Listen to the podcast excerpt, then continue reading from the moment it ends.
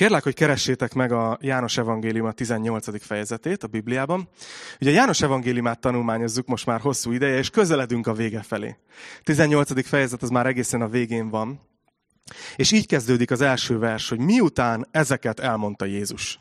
És amikor ilyet olvasunk, akkor mindig érdemes egy kicsit megállni, és feltenni a kérdést, hogy mit mondott eddig Jézus? Mi, mi az, ahonnan felvesszük most a fonalat éppen? Ugye azt láttuk az előző hetekben, az előző fejezetekben, hogy Jézus egy ponton befejezte a nyilvános szolgálatát, a nyilvános tanítást, amit a tömeghez címzett. És ehelyett ráfókuszált néhány fejezet erejéig a tanítványaira. Csak a tanítványaihoz beszél, és mond neki, búcsúzóul nekik néhány nagyon fontos dolgot megerősít a szívükben. De végül még ezt is befejezte, és a múlt héten már azt láttuk, hogy Jézus már nem a tömeghez beszél, nem a tanítványokhoz beszél, hanem az atyához beszél. Jézusnak a főpapi imáját láttuk, ahogy egy fejezeten keresztül imádkozik, és közben jár a tanítványokért. És itt pedig azt olvassuk, hogy amikor mindezeket elmondta Jézus. Tehát onnan veszük fel a fonalat most, hogy mi történik, miután Jézus befejezte ezt az imát. A keresztre feszítése előtti napon. A keresztre feszítése előtti nap estéjén. Mi fog történni? Az utolsó éjszaka következik. És ebben a fejezetben, hogyha követni szeretnétek, vagy segít ilyen struktúráltan gondolkozni, gyakorlatilag három nagy részre lehet bontani ezt a fejezetet. Látni fogjuk először Jézus letartóztatását, aztán a kihallgatását Annás és Kajafás előtt, és utána a kihallgatását Pilátus előtt. Jó? Tehát ez lesz a mai, mai témánk, ezen fogunk végigmenni. És ami érdekes ezzel a résszel, mondtam itt reggel a csapatnak, ahogy beszélgettünk, hogy képzeljétek el, ahogy készültem, kicsit úgy álltam neki ennek a résznek, hogy vajon ebből mit fog Isten kihozni, ebből milyen tanulságot tudunk levonni. Ez egy, ez egy elbeszélő rész, egy történet. Ide mentek, ezt mondták, ide mentek. Jézus itt nem tesz csodát, nem tanít, gondoltam én. De nagyon fantasztikus az, amit tanít. És nagyon remélem, hogy sikerül átadnom nektek, amit megláttam ebben a részben, ahogy, ahogy készültem. Úgyhogy vágjunk is bele. János 18. Első vers. Miután ezeket elmondta Jézus, kiment a tanítványaival a Kidron patakon túlra. Volt itt egy kert, ide ment be a tanítványaival együtt. Júdás, aki elárulta őt, szintén ismerte ezt a helyet, mert gyakran gyűltek ott össze Jézus és a tanítványai. Szóval miután megtörténik az utolsó vacsora, megtörténnek ezek a dolgok, Jézus elmondja az imáját, a tanítványaival együtt kimegy, azt mondja, hogy a Kidron patakon túlra, és volt ott egy kert, ahova, ahova gyakran jártak, amit Júdás is ismert.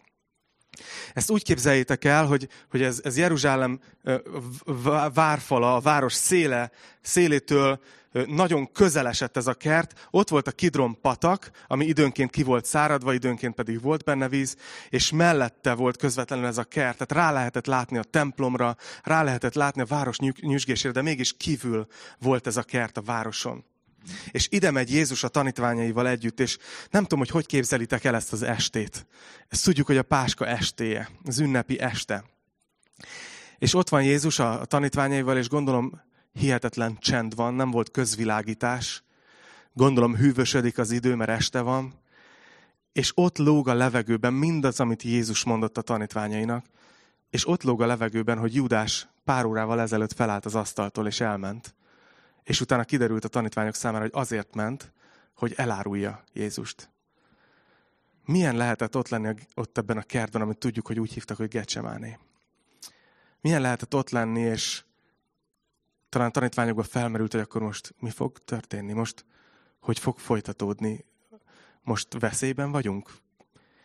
És aztán egyszerre, hogy ott vannak ebben a csöndben, ebben a várakozásban, egyszer csak fényeket látnak, hangokat hallanak, fémes csörgést hallanak. Nézzétek, harmadik vers. Júdás tehát maga mellé vette a katonai csapatot, a főpapoktól és a farizeusoktól küldött templomi szolgákat, és oda ment fákjákkal, lámpásokkal és fegyverekkel. Jézus pedig, tudva mindazt, ami reál vár, előlépett, és így szólt hozzájuk. Kit kerestek? Azok így feleltek, a názáreti Jézust. Én vagyok, mondta Jézus. Ott állt velük Júdás is, aki elárulta őt, amikor azt mondta nekik, én vagyok. Visszatántorodtak, és a földre estek. Szóval itt van ez a jelenet. Ott vannak a kertben a tanítványok, ott, van, ott van Jézus, és egyszer csak megérkezik Júdás egy kísérettel. És egy nagyon érdekes dolgot látunk itt, ha megfigyelitek a szöveget, hogy egyrészt hozott egy katonai csapatot, ezek római katonák voltak. Ugye ők voltak a városban a rendfenntartók, de ott van egy másik csoport is, a, a templomi szolgák, akiket, akiket a főpapok és a farizeusok küldtek, tehát két ilyen, ilyen katonai csapatból is jönnek. Jön a római csapat és a zsidó katonaság is. És érdekes nem, hogy egy ilyen esetben a kétféle katonaság összedolgozik. És mennek letartóztatni ezt a borzasztóan veszélyes embert, aki, akit, akihez oda mennek a kertbe, és ő lép oda. Kit kerestek? Látjátok, hogy, hogy milyen furcsa ez a jelenet, hogy jön Júdás, rengeteg katonával, fényekkel, fákjákkal. Ott van Jézus a sötétben a tanítványaival, simán elmenekülhetne, elbújhatna, vagy legalábbis megpróbálkozhatna ezzel, és ő helyett így odalép, és azt mondja, hogy kit kerestek. Nagyon érdekes megfigyelni ezt a, ezt a két karaktert, akit látunk itt egymással szemben. Nem tudom, hogy elképzelitek a jelenetet, hogy mind a kettő küldetésben van. Ott van Júdás, aki egy küldetésben van, hogy elárulja Jézust hogy nem tudom, lebuktassa, hogy ő a hamis mesiás, vagy mi motiválta igazából, mai napig találgatjuk. De ott van egy küldetésben. És ott van Jézus, aki pedig küldetésben van, hogy megmentse az emberiséget. És így találkoznak. És Jézus pedig odalép bátran. És ez nagyon tetszik ez a jelenet, majd figyeljétek meg, hogy többször is fogom említeni, ahogy megvillan a szövegben az, hogy miközben itt Jézus letartóztatják, elfogják, de mindig van egy-egy villanás, amiből az igazi erőviszonyok megmutatkoznak. Itt például, amikor azt mondja, hogy én vagyok. Ugye kit kerestek? Názáret Jézust. Én vagyok. És hogy kimondja ezt az én vagyok kifejezést, ami ugye az Ószövetség óta Istennek a neve. Ezek a katonák, akik így állik fel vannak fegyverkezve, így leesnek a földre. És aztán fölállnak, leporolják, és és, és nem tudom, hogy hogy lehet egy ilyet folytatni, de Jézus segít nekik. Figyeljétek, olyan, mint hogy Jézus azt csinálna, hogy na jó, akkor kezdjük előről. Most azért hogy mindenki tudja, hogy hol vannak az erőviszonyok, de tudjuk, hogy minek kell történnie. Szóval azt mondja a hetedik versbe, ekkor újra megkérdezte tőlük, kit kerestek, mint a kezdeni előről. Ők ismét ezt felelték, a názáreti Jézust. Jézus így szólt, megmondtam nektek, hogy én vagyok. Ha tehát engem kerestek, engedjétek ezeket elmenni. Így kellett beteljesednie annak az igének, amelyet mondott. Azok közül, akiket nekem adtál, nem hagytam elveszni senkit. Annyira döbbenetes nekem, hogy, hogy még ebben a helyzetben is Jézus ránéz erre a, erre a helyzetre, őt fogják letartóztatni, és mivel törődik? A tanítványaival. Még ebben a helyzetben is, amikor ő tudja, hogy órákon belül megy a keresztre, itt vannak a római katonák, jöttek, hogy letartóztassák őt. És ami, amit először mond, az az, hogy őket hagyjátok elmenni, a tanítványait. Őket védi, őket védelmezi. És itt vissza is utal János, hogy megmondta, hogy ő nem a tanítványait nem hagyja elveszti. De eszembe jutott az is, emlékeztek, amikor tanulmányoztuk a János tizet, a jó pásztort. Hogy azt mondta, hogy a jó pásztor az életét adja a juhokért. Hogy ő egy olyan jó pásztor volt, aki nem áldozta be a juhokat, hogy tessék, hanem ha kell, akkor az életét adja, de ő, ő nekik ne essen bántódásuk. Ők legyenek biztonságban. Csak hagyj kérdezzelek meg téged, nem tudom, hogy milyen helyzetben vagy most az életben. De tudod, hogy Isten ennyire elkötelezett te melletted is? Hogy ő neki fontos a te biztonságod. Hogy biztonságban legyél. Hogy ő véd akár az élete árán is téged. Itt ezt látjuk, ahogy a tanítványokkal ezt megteszi. Szóval itt van ez a helyzet, és a, most látjuk meg majd a harmadik fontos karakterét ennek a fejezetnek. Most jön Péter. Péter a heves, az indulatos, a mindig magabiztos, aki mindig tudja, hogy mit kell tenni. Itt úgy érzi, hogy eljött a pillanat, hogy neki lépnie kell. Valamit tenni kell. Hát itt vannak a katonák. Mindjárt letartóztatják Jézust. Simon Péternél, tizedik vers, volt egy kard. Azt kihúzta, és lecsapott a főpap szolgájára és levágta a jobb fülét. A szolga neve pedig Málkus volt. Erre Jézus így szólt Péterhez, tedd a hüvelybe a kardodat. Vajon nem kell kiinnom ezt a poharat, amelyet az atya adott nekem? Nagy, az a furcsa ebben a versben, hogy egyszerre válik nagyon intenzívvé. Tehát most már nem csak fegyvercsörgés, fények, éjszakai letartóztatós jelenet, hanem most már vér folyik. Péter fogja és elővesz egy kardot, amiről azt mondják, akik értenek az akkori nyelvhez, hogy ez egy ilyen rövid római kardra utalt, egy ami tör ide igazából, amit így el lehetett rejteni a ruhában, és előveszi, és levágja a főpap szolgájának a fülét, ennek a Málkus nevű srácnak a fülét, és nézzétek meg, ennek még lesz szerepe, de Péter is küldetésben érzi magát. Péter, Péter a harmadik ebben a fejezetben, akinek van egy küldetése, valamiért küzd. De azért meg kell állnom egy kicsit ennél az ironikus résznél, hogy figyeljétek meg, mit mond a szöveg. Hogy lesújtott, lecsapott a főpap szolgájára, és levágta a jobb fülét. Ahogy olvastam a kommentárokat, legtöbben egyet értenek azzal, hogy Péter ezt valószínűleg egy halálos csapásnak szánta. Tehát ő nem egy fület akart levágni, hanem ennyire volt ügyes. Tehát, hogy próbálta így rendesen lekaszabolni ezt a, ezt a srácot, és hát azért el tudod képzelni, hogy az milyen kicsin múlik, hogyha valakinek egy karddal rátámad, és a fülét sikerül levágni. Szóval ez, ez közel volt. Tudod? Ez közel volt. Mi az a küldetés, amiben Péter van?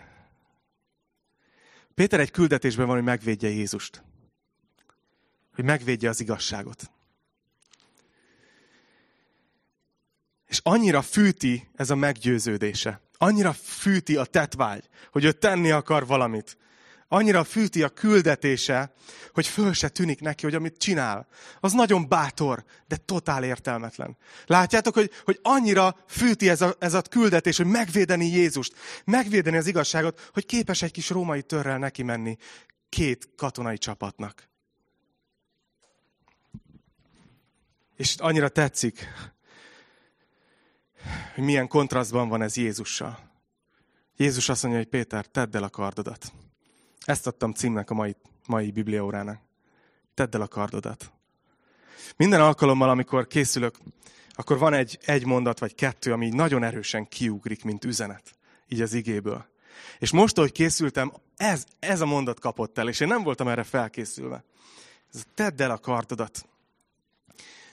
Mert azt hiszem, hogy, hogy Isten ugyanezt mondja nekünk is. És uh, hagyosszak meg valamit, amit így érzékelek a, a, a szívemben, hogy, hogy tudjátok, mint keresztények, mi, mi hiszünk abban, hogy, hogy Isten a király. Hogy ő, ő neki rendeljük alá az életünket. Igazából erről szól a kereszténység. Hogy nem mi vagyunk az életünk középpontjában, hanem Istennek rendeljük alá magunkat. És látjuk a világot, amelyik pedig ez nem teszi meg. Ugye az emberek között rengeteg olyan döntést, mozgalmat, dolgokat látunk, ami köszönő viszonyban sincs Istennek az értékrendjével. És azt látom, hogy szerintem néha ugyanúgy járunk, mint Péter. Hogy észre se vesszük. Tehát belegondoltok, hogy Péter egy római törrel megy egy római hadosztály ellen. Hogy mi, néha, mintha mi se vennénk észre, hogy a nagy buzgalmunkban, hogy megvédjük Istent, hogy megvédjük az igazságot, mi is tört és ugyanazokat a módszereket használjuk, mint amit, amit a világ használ. És megyünk, és készen állunk lesújtani. És aztán hullanak a fülek. Időnként mi is csak ennyire vagyunk hatásosak. Csak ennyire.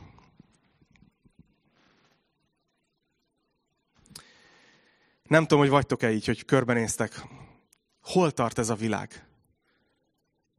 Valamit csak kéne tenni, nem? Hát, hát nem, nem nézhetjük, nem? Hogy ez csak így megy tovább. Hogy csak nye, tér, teret nyer az, ami szerintünk gonoszság. Csak nem nézhetjük tétlenül. Hát valamit csak kell tenni. Legalább egy tört elővenni. Valamit, valamit tenni kell. De azt hiszem, hogy nem ez, az, nem ez a mi útunk. És szeretnék nektek itt most megmutatni valamit, ami, ami, ami nekem ilyen, nekem egy nagyon erős felismerés volt. És mondtam Eninek tegnap, hogy figyelj, ha holnap nem is sikerül jól a tanítás, mert ilyenkor izgulok ám akkor se érdekel, mert ez a felkészülés ez nekem megérte. Mert amit itt megláttam, az engem annyira bátorított. Mert úgy tűnik, mintha most azt mondanám, hogy akkor mi keresztények vagyunk, akkor mi legyünk ilyen hippik, tudod, vegyünk be egy fűszálat a, a, a szánkba, mit tudom én, papucsot, és minden mindegy a világban. Ne törődjünk, hogy hol tart a világ, ne törődjünk vele, hogy mi történik. Mert Jézus, mintha ezt tenni. Jézus, Jézus nem harcol a világ ellen? A gonoszság ellen? A káosz ellen? Ebben a fejezetben? Jézus ezt a fejezetet végig harcolja. De tudjátok hogy? Úgy, hogy látszólag hagyja győzni. Hogy látszólag hagyja győzni a gonoszságot. És így harcol. És csak hagyd kérdezzem meg, hogy hol van ma a római birodalom? Akkor ki győzött? Akkor ki győzött? És azt hiszem, hogy, hogy ez egy óriási dolog, amit itt látunk Jézuson, hogy végig harcolja ezt a fejezetet a gonoszság ellen, aminek a kicsúsosodása a kereszt lesz, de végig úgy csinálja ezt, hogy hagyja látszólag győzni, és közben szereti azokat az embereket, akik benne vannak a rendszerben, ami ellen harcol. Döbbenetes nekem, amit csinál Jézus. Péter sem érti. Péter sem érti. És nézzétek, tényleg hagyja magát Jézus, nem csak beszél. 12. vers. A katonai csapat, az ezredes és a zsidók templom szolgái akkor elfogták Jézust és megkötözték. Belegondoltak ebbe, hogy a világ mindenség teremtőjét, aki által minden teremtve lett, így kötözik meg éppen. És ő hagyja. Ő hagyja magát. A rómaiak Hol van, bocsánat. Először Annáshoz vitték, 13. vers. Ez ugyanis apósa volt Kajafásnak, aki főpap volt abban az esztendőben. Kajafás volt az, aki azt tanácsolta a zsidóknak, hogy jobb, ha egy ember hal meg a népért. Szóval Jézust először a zsidó tárgyalásra viszik, Annáshoz. Annásról azt kell tudni, hogy ő egy korábbi főpap volt, és ő volt az, akinek sikerült olyan jó politikai kapcsolatot kialakítani a rómaiakkal, hogy úgy rábízták, hogy menedzselje ezt a vallási részét a megszállásuknak. És ő maradt ö, hatalomban igazából, ő, ő kezében maradt a, a befolyás, és a családjában vándoroltatta a hivatalos főpapi tisztséget. Tehát ebben az időben éppen, amikor Jézus ott van nála, akkor Kajafás a veje, hivatalosan a főpap, de azért abból, hogy először Annáshoz viszik, a papához, abból mindenki érzi, hogy hol van az igazi hatalom, hol van az igazi, az igazi befolyás. Szóval oda, oda viszik hozzá, és közben ide teszi János azt az, azt az infót, hogy Kajafás pedig, a hivatalos főpap, ő, ő már korábban hozott egy döntést, hogy, hogy szerinte Jézusnak meg kell halnia a népért. Tehát innen indulunk. Nem sok esélye van Jézusnak ebben a tárgyalásban. De viszik oda Annáshoz, és, és mielőtt elkezdődik a tárgyalás, János így váltogatja a kameraképet. És ö, átvált, hogy mi történik a tanítványokkal, akik ugye ott maradtak, mikor Jézust elfogták. Azt mondja a 15. vers. Simon Péter és egy másik tanítvány követte Jézust. Ez a tanítvány ismerőse volt a főpapnak, és bement Jézussal együtt a főpap palotájába. Péter pedig kívül állt az ajtónál. Kiment tehát a másik tanítvány, a főpap ismerőse, szólt az ajtót őrző lánynak, és bevitte Pétert. Szóval azt látjuk, hogy Jézus most már ott van a főpap palotájában, ki fogják hallgatni, a tanítványok közül pedig a legtöbben elszélettek. De van egy tanítvány, aki ismerőse a főpapnak, és ő, ő vele tartott, ott van bent a főpap udvarában, és ő segít bejutni Péternek. Tehát protekció akkor is volt. És azt látjuk, hogy Péter, aki fogadkozott, ugye láttuk pár fejezettel korábban, hogy, hogy ő aztán nem fog elmenekülni, ő nem fogja magára hagyni Jézust, ő ne, ha mindenki ott hagyja is, ő nem. Ő menni fog vele, ő védeni fogja, ha kell, az életét adja. Úgy tűnik, hogy a srác nagyon komolyan gondolta. Mert tényleg ott van, belegondoltak ebbe, hogy most vágott le egy fület, és bemegy ugyanabba az udvarba. Bekéreckedik. Tehát ez tényleg egy bevállalós, bevállalós ember a Péter. Tényleg vállalja, és megy, és ő komolyan gondolja, hogy ő ki fog tartani Jézus mellett végig. Gondolom megvetette Judást, aki elárulta. De lehet, hogy megvetette még a többieket is, akik elmenekültek. De ő megy. És hogy Jézus azt mondta neki, hogy háromszor le fogja tagadni, hogy ismeri ugyan már. De aztán történik valami, 17. vers. Az ajtót őrző szolgálólány így szólt Péterhez. Nem ennek az embernek a tanítványai közül való vagy te is? De ő így felelt, nem vagyok. Ott álltak a szolgák és a templomőrök, akik tüzet raktak, mert hideg volt, és melegedtek. Péter is ott állt közöttük, és melegedett. Azért érezzük, hogy ez itt nem, nem fog jól elsülni. A kamera itt visszavált a főpap palotájából, elkezdődik a kihallgatás, és ezt látjuk 19. vers. A főpap pedig, és a, tanít, a főpap pedig tanítványai és tanítása felől kérdezte Jézust. Szóval amit itt értenetek kell ahhoz, hogy lássuk ezt, hogy mi történik igazából, és miért úgy válaszol Jézus, ahogy az, hogy különbség volt a zsidó tárgyalások között, bírósági tárgyalások és kihallgatások között, és a római tárgyalás módszertanak között. A, a zsidó módszertan az mindig úgy zajlott, hogy nem is a vádlottnak kellett beszélni, hanem tanúvallomások hangzottak el. Emberek, akik látták, és ezért bizonyságot tettek, hogy mi történt. Tanúskodtak, és ez alapján ítélték el, vagy, vagy mentették fel az illetőt. A rómaiaknak más volt a módszerük. A rómaiaknál a vádlottat kérdezgették. Kérdezgették, és a saját szavai alapján igyekeztek elítélni. Szóval amit itt csinál a főpap, az az, hogy elkezd római módon kérdezni. Elkezdi azt kérdezni, hogy milyen tanítást tanítgatsz te meg, mi van a tanítványaiddal? Tehát, hogy beszéltetni akarja Jézust, hogy hát, ha majd kimond olyat, ami alapján el lehet ítélni. És Jézus erre így válaszolt. Én nyilvánosan szóltam a világhoz. Én mindig a zsinagógákban és a templomban tanítottam, ahol a zsidók mind összegyűlnek. Titokban nem beszéltem semmit. És itt érzékelteti Annással, hogy amit te most csinálsz, az hiába próbálsz beszéltetni, én mindent nyilvánosan csináltam. És még arra is utal, hogy nem a rendes módon kérdezi ki. Azt mondja, miért engem kérdezel? Kérdezd meg azokat, akik hallották, amit beszéltem nekik. Íme ők tudják, mit mondtam. Szóval Jézus így emlékezteti Annás, látja, hogy a római úton indult el a kikérdezésben, és ez nem törvényes, és ki is veri a biztosítékot egyből, azt mondja a 22. vers. Amikor ezt mondta az ott álló őrök közül az egyik, arcul ütötte Jézust, és így szólt, így felelsz a főpapnak? Jézus így válaszolt neki, ha rosszat mondtam, bizonyítsd be, hogy rossz volt. Ha pedig jót mondtam, miért ütsz engem? Annás ezután elküldte őt megkötözve Kajafáshoz, a főpaphoz. Amit itt látunk, ez nem más, mint hogy, hogy Annás gyakorlatilag elítélte Jézust, és átadja a hivatalos főpapnak, Kajafásnak, mert neki volt joga összehívni a Sanhedrint, összehívni a nagy tanácsot, és, és, és, és legati, leg, hogy mondják ezt a szót? Legit, legitimizálni. Aztán mindegy. Véglegesíteni az ítéletet. Szóval ezt a tárgyalást János nem írja le, többi evangéliumban megtaláljátok, hanem János inkább itt visszavált arra, hogy mi történik az udvarba eközben. Azt mondja a 25. vers, Simon Péter pedig ott állt és melegedett. Ekkor így szóltak hozzá. Nem az ő tanítványai közül való vagy te is? Ő tagadta, és megint csak azt mondta, nem vagyok. Második. A főpap egyik szolgája, annak a rokona, akinek Péter levágta a fülét. Így szólt. Nem láttalak én téged vele együtt a kertben? Péter ismét tagadta. És akkor nyomban megszólalt a kakas. Ami nagyon érdekes, hogy János nem említi az evangéliumában, de másik evangéliumban le van írva, hogy ezen a ponton Péter, Péterrel történt valami. Úgy tűnik, hogy, hogy három éven át járt Jézussal, és nem állt össze neki, hogy ő mennyire kevés nagyon bízott még magában mindig. És még egész eddig még tényleg bátor is volt, ott volt a főpap udvarában. De hogy fogja ő megtagadni Jézust?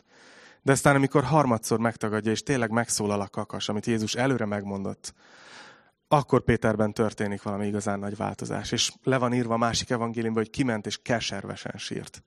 Most nem tudom, hogy láttatok-e már egy férfit, nem a, nem a, ne, a keservesen sírni. És nem tudom, hogy miért sírt, nem látunk a szívébe. Van, az, van, van olyan, láttam olyat, hogy valaki keservesen sír, de igazából magát sajnálja. De van az a keserves sírás is, amikor felfogja a tettének a súlyát, hogy itt mi történt. És nem tudjuk, hogy Péternél ez melyik fajta sírás. De az biztos, hogy Péterben történik valami. Itt most végre szét, széthullik az ő önbizalma, és látja, hogy mire képes. És talán még azt is hiszi, hogy neki ezzel vége is. Szembesült a gyengeségével. És hagyd beszéljek erről egy kicsit. Nem tudom, most erre, ez nem ilyen készfeltevős kérdés, jó? De hogy, hogy ti hogy vagytok az életben? Vannak, akik természetesen ilyen magabiztosabbak, vannak, akik, akik eleve úgy érzik, hogy ők nagyon kevesek és nagyon alacsonyan értékelésűek. De azt hiszem, hogy, hogy az ego az, az mindannyiunknak az ellensége. Most olvasok egy könyvet egyébként, és egyébként vezetésről szól, de szerintem ez abszolút nem csak vezetőkre igaz, hanem, hanem mindannyiunkra, akármilyen szerepeket töltünk be bárhol, bármilyen helyzetben. És azt mondta, hogy, hogy Istennek mintha ez egy módszere lenne, hogy mindenkit az élete során legalább egyszer, kétszer, háromszor belehoz olyan helyzetbe, amikor nagyon arcul csapja az egóját az, az élet, hogy nagyon, nagyon rányillik a szemére, hogy ki is vagyok én valójában. És És ez Istennek egy eszköze. Mert ekkor kerülünk abba a helyzetbe, amikor, amikor ő tud nekünk adni egy új identitást, egy új erőt, egy újfajta tiszteletet, alázatot, és abból tudunk utána szolgálni, meg szeretni másokat. És úgy tűnik, mintha Péterrel ez egészen eddig valahogy nem történt meg, de itt, itt megkapja, és ez jó, majd meglátjátok, ez egészséges lesz neki. Most keservesen sír, de lesz ennek a történetnek folytatása. De kövessük tovább Jézust. Amit még fontos azt itt látni ebben az egész tárgyalás sorozatban, hogy az egész Sanhedrint össze kellett volna hívni ahhoz, hogy valakit el lehessen ítélni. De ugye itt az ünnep estéjén vagyunk, és, és nem, nem, a, a Sanhedrinben voltak vidéki tagok is, és akkor nem úgy volt, hogy akkor kiteszik a kék villogót a lesötétített üvegű limuzinokra, és mennek a fővárosba, hanem, hanem itt, itt több nap volt, hogyha össze akarták hívni a Sanhedrint. Tehát ami itt történik, az az, hogy a zsidó nagytanács az elhatározza Jézusnak a megölését, de ez nem egy legitim folyamat megint csak. Nem legális, nem, nem teljes nagy tanács van együtt, hanem csak maximum a jeruzsálemi része, vagy annak is csak egy szelete, de mégis, mégis elítélik. És ezért úgy is döntenek, hogy átadják Pilátusnak, aki a romai helytartó volt. Ő neki kellett jóváhagynia a halálbüntetéseket. Azt mondja, 28. vers. Jézust Kajafástól a helytartóságra vitték. Kora reggel volt. Szóval itt jelzi János, hogy eltelt az éjszaka, és itt már hajnalodik, már kora reggel van. Akik vitték, maguk nem mentek be a helytartóságra, figyeljetek, hogy ne legyenek tisztátalanokká, hanem megehessék a páska vacsorát. Na hát ez, ezek azok a gyomorforgató részek a Bibliában, ami nagyon rányítja a szemünket, hogy milyenek voltak ezek az emberek. Viszik ugye Jézust a római helytartóhoz, hogy, hogy kivégeztethessék, Azért, mert szerintük Istennel szembe ment. Mert szerintük nem Istentől van.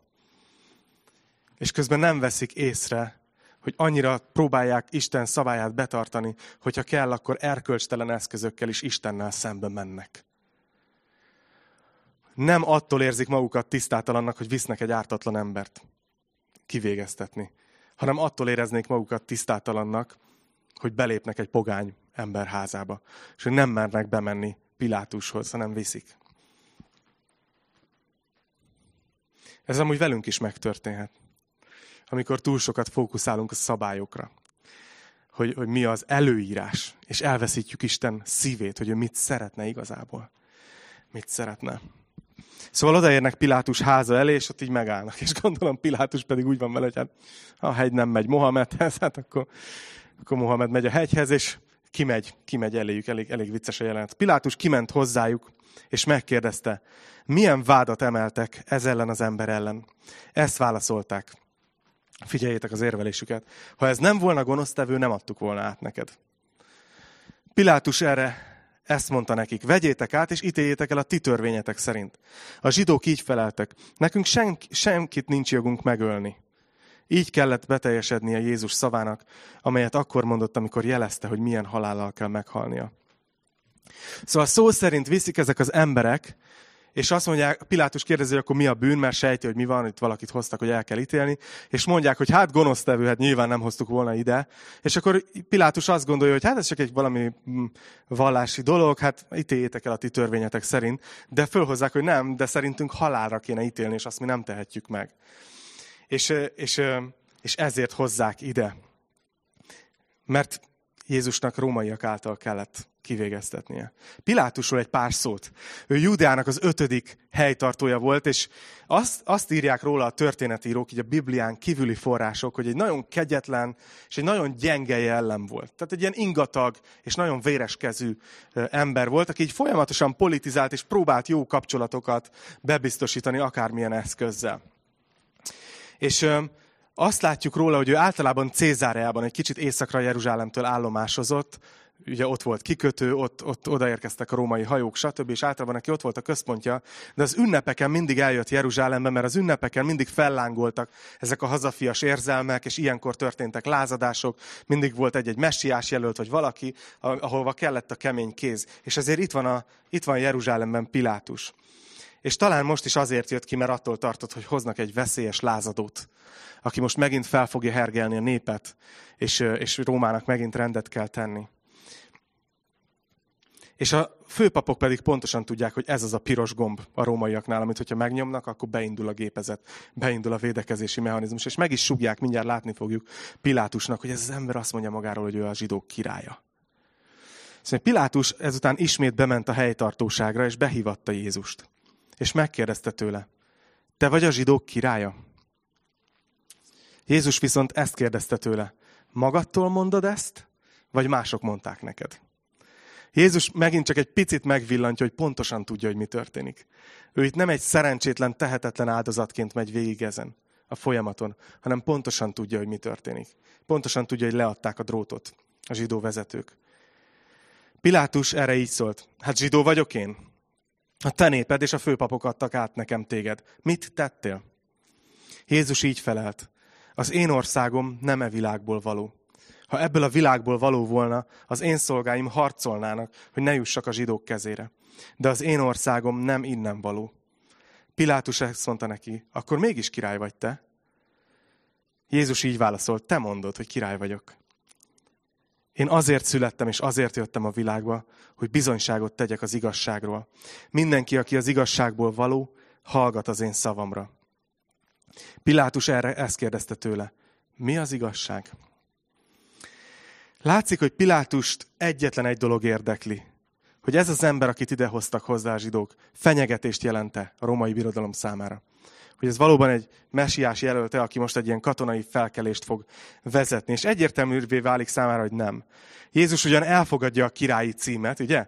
de arról beszél, hogy az ő országa az másik országból való. És mond egy olyan meggyőző dolgot, amit egy képzett katona egyből megértett. Tehát azt mondja, hogy hát hogyha ebből a világból való lenne az országom, akkor itt lennének a szolgáim, és harcolnának értem. De mint láthatod, egyedül vagyok, meg vagyok kötözve. Pilátusnak teljesen egyértelmű, hogy Jézus nem veszélyes a római birodalomra nézve.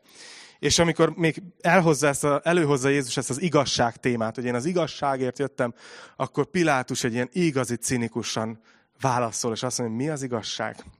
Látszik benne mindaz a politika, mindaz a cinizmus, ami őt, ami őt jellemezte. De az biztos, hogy betette Jézust ebbe az idealista filozófus dobozba. Ártalmatlan bolond. Kb. így tekintett rá valószínűleg. De viszont Pilátus egy politikus. És tudja, hogy Jézus felhasználható arra, hogy jó pontot szerezzen a zsidóknál. Úgyhogy nézzétek, mi történik. Miután ezt mondta, ismét kiment a zsidókhoz, és így szólt hozzájuk. Én nem találok benne semmiféle bűnt. Azért, ha belegondoltok, ez nagyon bizarr. Hogy itt vannak a vallási vezetők, akik készek halára ítélni Jézust, és itt van a római, úgymond a világi hatalom, és azt mondja, hogy ártatlan. Nem találok benne semmi bűnt.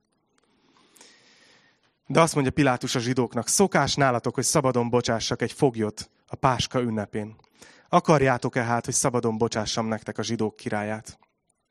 Ekkor újra kiáltozni kezdtek. Ne ezt, hanem Barabást. Ez a Barabás pedig rabló volt. Igazából eddig tart a, a fejezet, és ahogy lekerekítjük, szeretnék, szeretnék rámutatni nektek még egyszer erre a nagy témára, ami az egész fejezetet, ha megfigyeltétek, átszövi. Hogy az egész fejezeten átívelé, még itt az utolsó versben is előjön ez. És lehet, hogy most még nem tudjátok, hogy miről beszélek. A zsidók ugye választanak Jézus és Barabás között, hogy melyik foglyot engedje Pilátus szabadon. És Barabásról itt azt írja, hogy rabló volt, de a kommentárok egybe, egyetértenek abban, hogy ez, ez inkább egy ilyen zsidó szabadság harcosra utaló ö, szó volt. Ha megfigyelitek, Barabás ugyan abba a csoportba tartozik, mint amiben Júdás, mint amibe Péter, mint amibe a farizeusok. Abba a csoportba, akik azt gondolják, hogy Isten országát erővel kell megvédeni. Erővel kell az igazságot megvédeni. Barabás ugyanezt gondolja, ő egy szabadságharcos, a rómaiak által terroristaként kezelt személy. Na, ő veszélyes. És ott áll szemben velük, tehát magyarul mindenki mással szemben Jézus kontrasztként, aki pedig hagyja, hogy a világ győzzön. Hagyja, hogy a gonoszság csinálja a dolgát, és nem áll ellen. Mekkora kontraszt van a kettő között. És tudjátok, még, még élesebbé válik ez, hogy mit választanak a zsidók, hogyha tudjátok, hogy mit jelent Barabás neve. Az abba szó, azt talán tudjátok, hogy ez atyát jelent. A bár, az pedig annyit jelent, hogy valakinek a fia. Barabás neve azt jelenti, hogy az atya fia. És ott áll ő, az egyik oldalon, a szabadságharcos, aki erővel akar érvényt szerezni az igazságnak, az atyának az egyik fia. És ott van a fiú, aki a mennyei atyának a fia, aki pedig látszólag engedi, hogy a gonoszság győzön, és nem áll ellen. És így fog győzni. És a zsidók választanak, hogy ők melyiket szeretnék, és barabást választják. Hagy kerekítsem le azzal, hogy egy kicsit így, így magunknak beszélni. Nem tudom, hogy milyen hatással volt rátok ez a fejezet. De én azt éreztem, hogy készültem, hogy, hogy újra megerősített Isten abban, hogy, hogy mi is mindannyian, minden egyes nap harcmodort választunk. Tudjátok, amikor vannak ilyen, nem tudom, hogy tudjátok-e, vannak ilyen számítógépes játékok, ilyen harcolósok, akkor a legelején az egyik képernyőnél ki kell választani, hogy melyik szereplővel akarsz lenni, és mely, milyen fegyverrel, és akkor azzal fogsz menni. Persze a srácok kimentek a gyerekszolgálatba, remélem, hogy jó füleknek beszélek. És azt mondom, hogy mi is így ugyanilyen helyzetben vagyunk minden egyes nap az életben. Hogy minden nap harcmodort választunk. Fegyvert választunk, hogy mi hogy fogunk harcolni. Az igazságtalanság, a gonoszság ellen, az ellen, amit látunk magunk körül a világban. És, és meg vagyok győződve róla, hogy nem azzal győzünk, hogyha átvesszük a világ módszereit nem azzal győzünk, hogyha mi elkezdjük ugyanúgy hangoztatni a véleményünket a világban, mint ahogy a világ hangoztatja. Hogyha ugyanúgy elkezdjük a rossz hírét kelteni azoknak, akikkel nem értünk egyet, mint ahogy ők rossz hírüket keltik mondjuk a másik oldalnak. Tehát, hogyha fölvesszük ugyanazt a harcmodort, ugyanazt a római tört, akkor nem tudunk győzni. Keresztényként azt hiszem, hogy, hogy, hogy engem, és ezt most magamnak mondom, jó? Tehát, hogy ne érezze senki, úgyhogy most titek, akiket akarlak ítélni ezzel, de magamat biztos, hogy én úgy érzem, hogy nem, keresztényként nem lehetek egy ilyen harcias kiskakas, aki így megyek a római törömmel a világ ellen, az igazság védelmében. Lehet, hogy időnként engednem kell, hogy megtörténjenek olyan dolgok körülöttem, amivel nagyon nem értek egyet. Nem szabad fölvennem ugyanazt a harcmodort. Mert, a, mert Jézus is úgy győzött, hogy hagyta, de közben szerette az embereket, és a saját életét adta értük. És aztán ott van a római százados majd a kereszt alatt, látjuk. Az az ember, aki a kivégzésért volt felelős. Aki megtestesítette a, mindezt a gonoszságot, amire mondjuk Péter azt gondolta, hogy le kell győzni. Péter módszere arra volt jó, hogy lehújjon egy fül. Jézus módszere pedig arra volt jó, hogy egy embernek a száján kijöjjön az, hogy bizony ez az ember Isten fia volt.